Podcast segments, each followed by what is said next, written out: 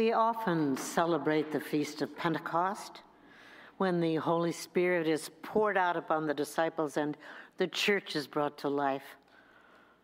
But we don't always mark what happens right before it Christ's ascension.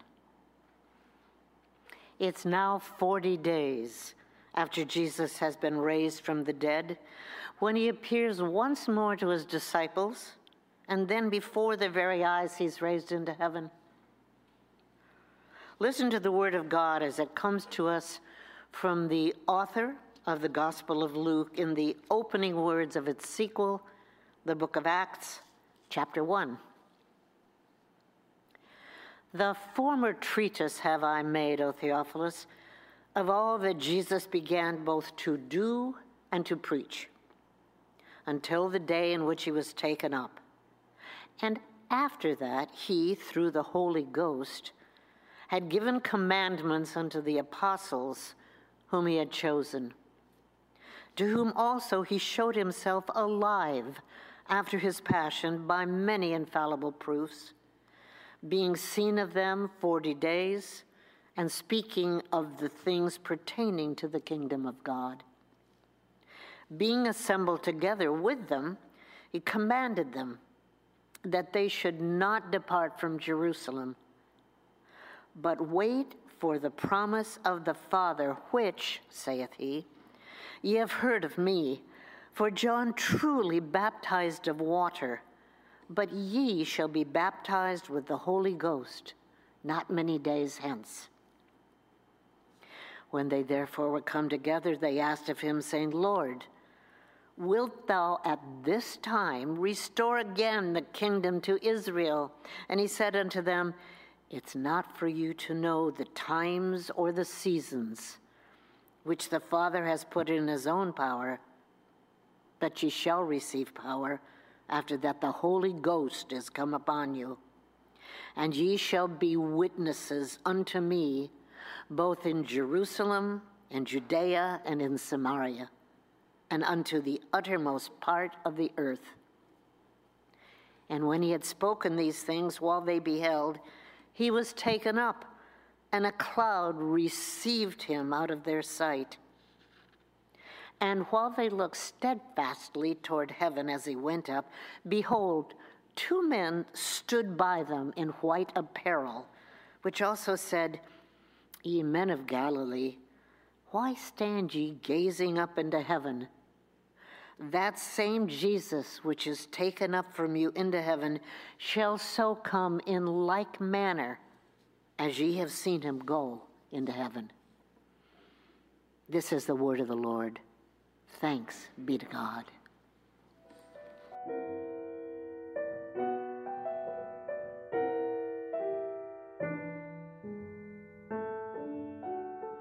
Will you pray with me? Lord, as we prepare to hear your word again, open our hearts that indeed it might be your spirit that moves in us, that your presence in, is near. For in Christ we pray. Amen.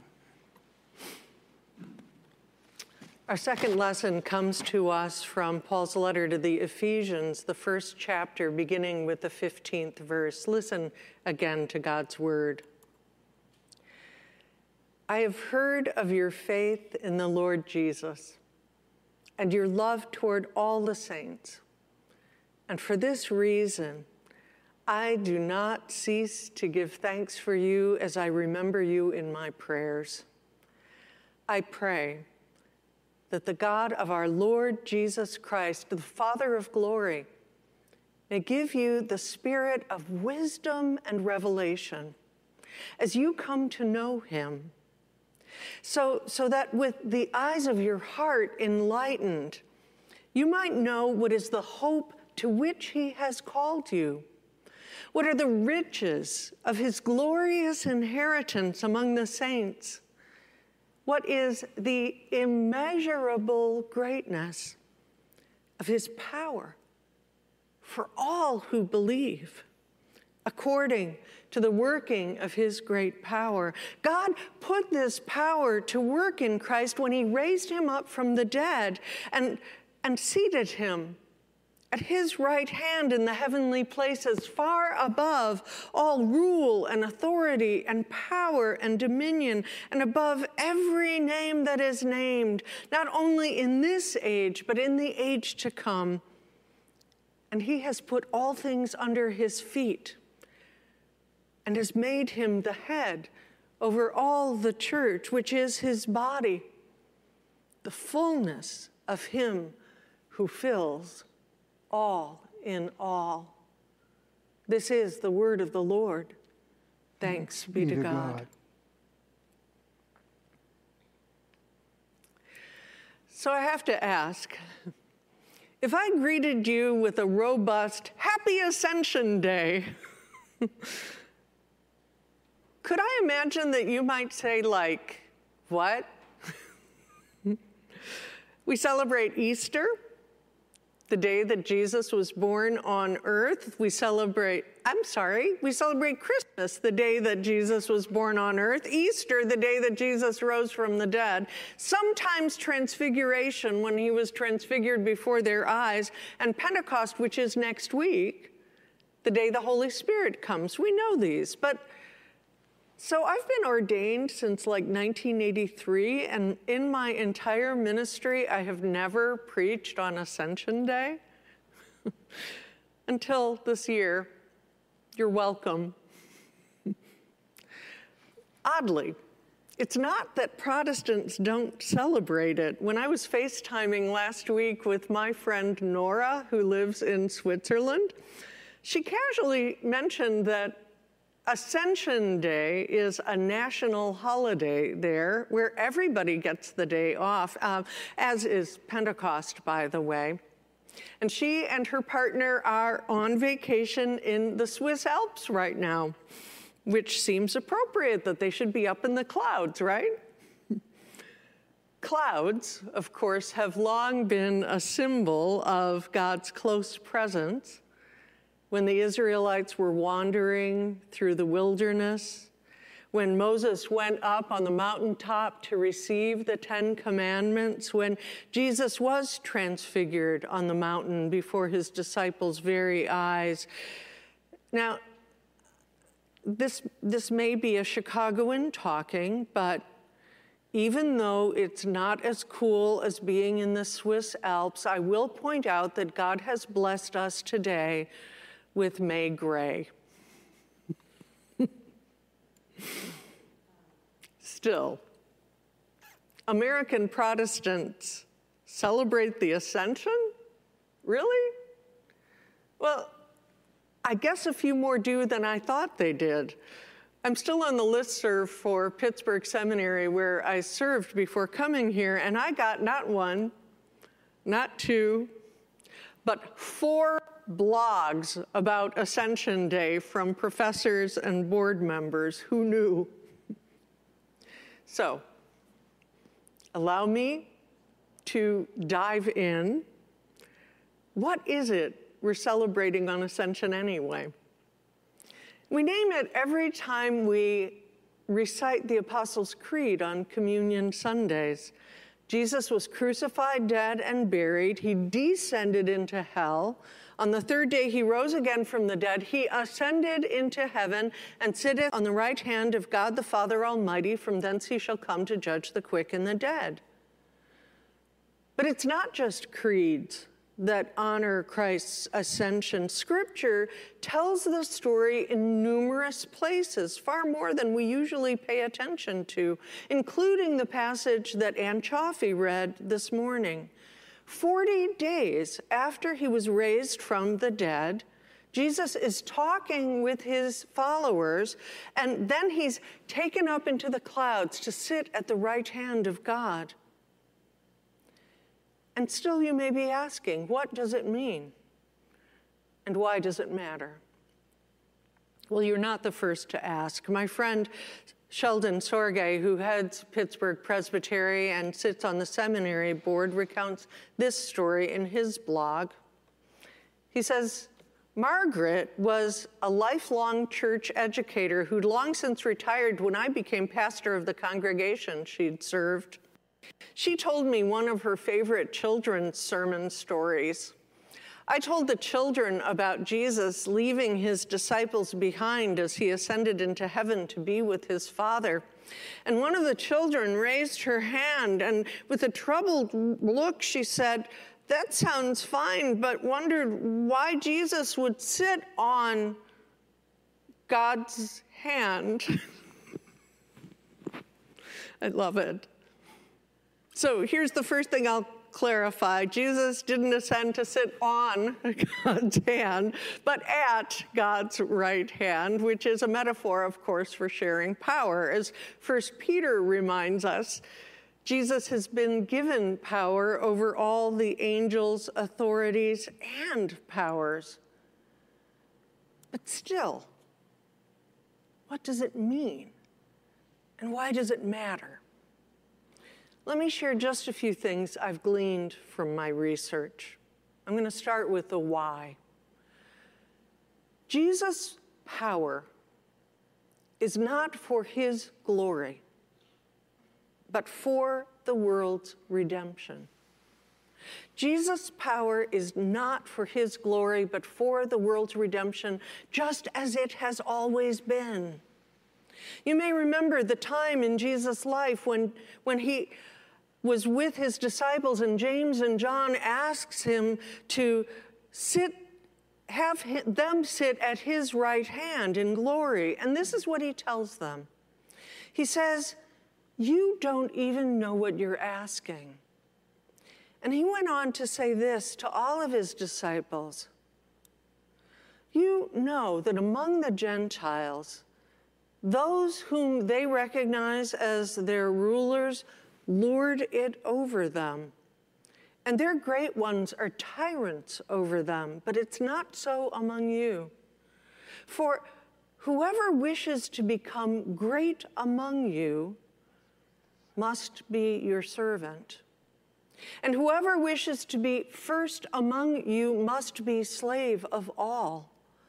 For the Son of Man came not to be served, but to serve, and to give his life as a ransom for many. Jesus' power. Jesus' power in his birth and his death, in his life and his suffering, in his resurrection, and in his ascension. Jesus' power is never for his own glory, but always to fulfill the reign of God until justice flows down like waters and righteousness like an ever flowing stream from the slums of India to the streets of LA. Jesus' power is to fulfill the reign of God until all of God's children go out in joy and are led back in peace, and the mountains and hills burst into song, and the trees of the field clap their hands.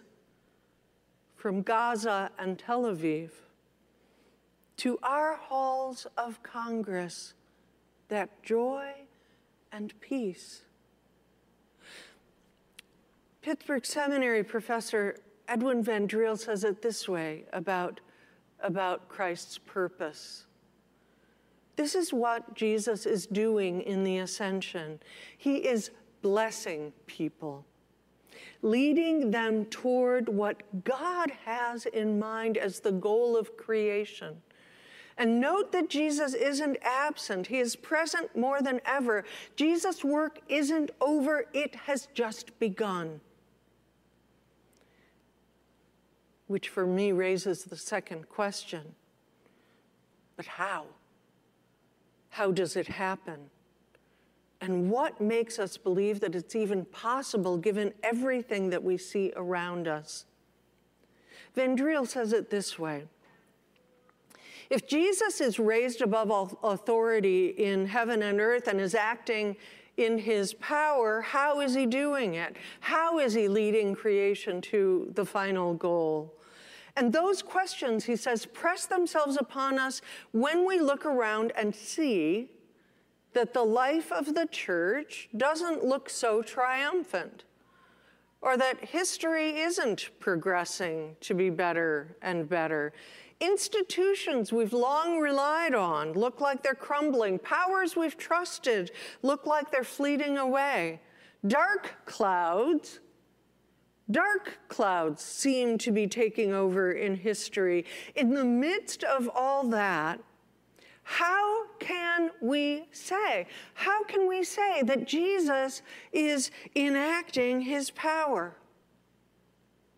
Well, I gotta say, I love his honesty. I love the way he's not pretending that everything is just perfect. And I love his answer, which he finds in our second lesson, the letter to the Ephesians. He says, God has put all things under Christ's feet. God has made him the head of all things for the church, which is his body, the fullness of him who fills all things. Jesus enacts his power by filling all things. And then, and then Van Driel points out something I've never thought of before. Jesus filling all things is a spatial image, not a temporal image. My friend, the architect, will appreciate this. Often, when we think about an action of power, we think about it on a temporal line. Politicians measure their careers in temporal ways. What can I accomplish in the two years I have before the next election?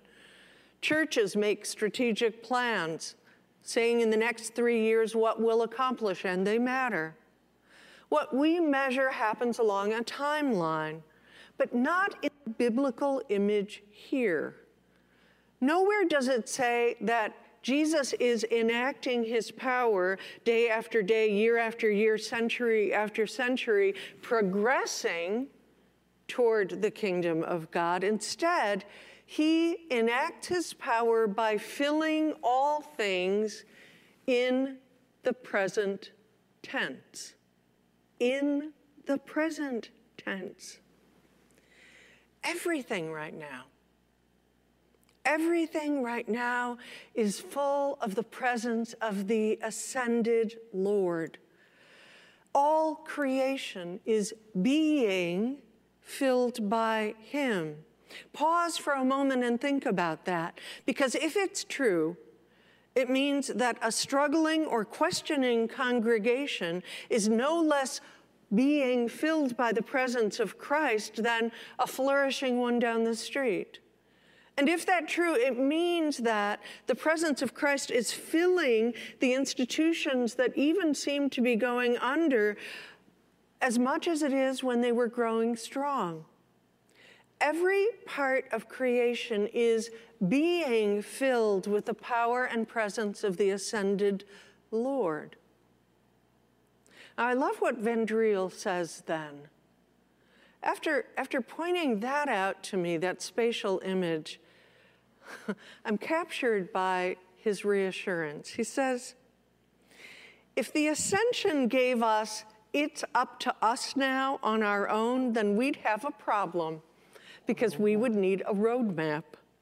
We'd need to know what to do next.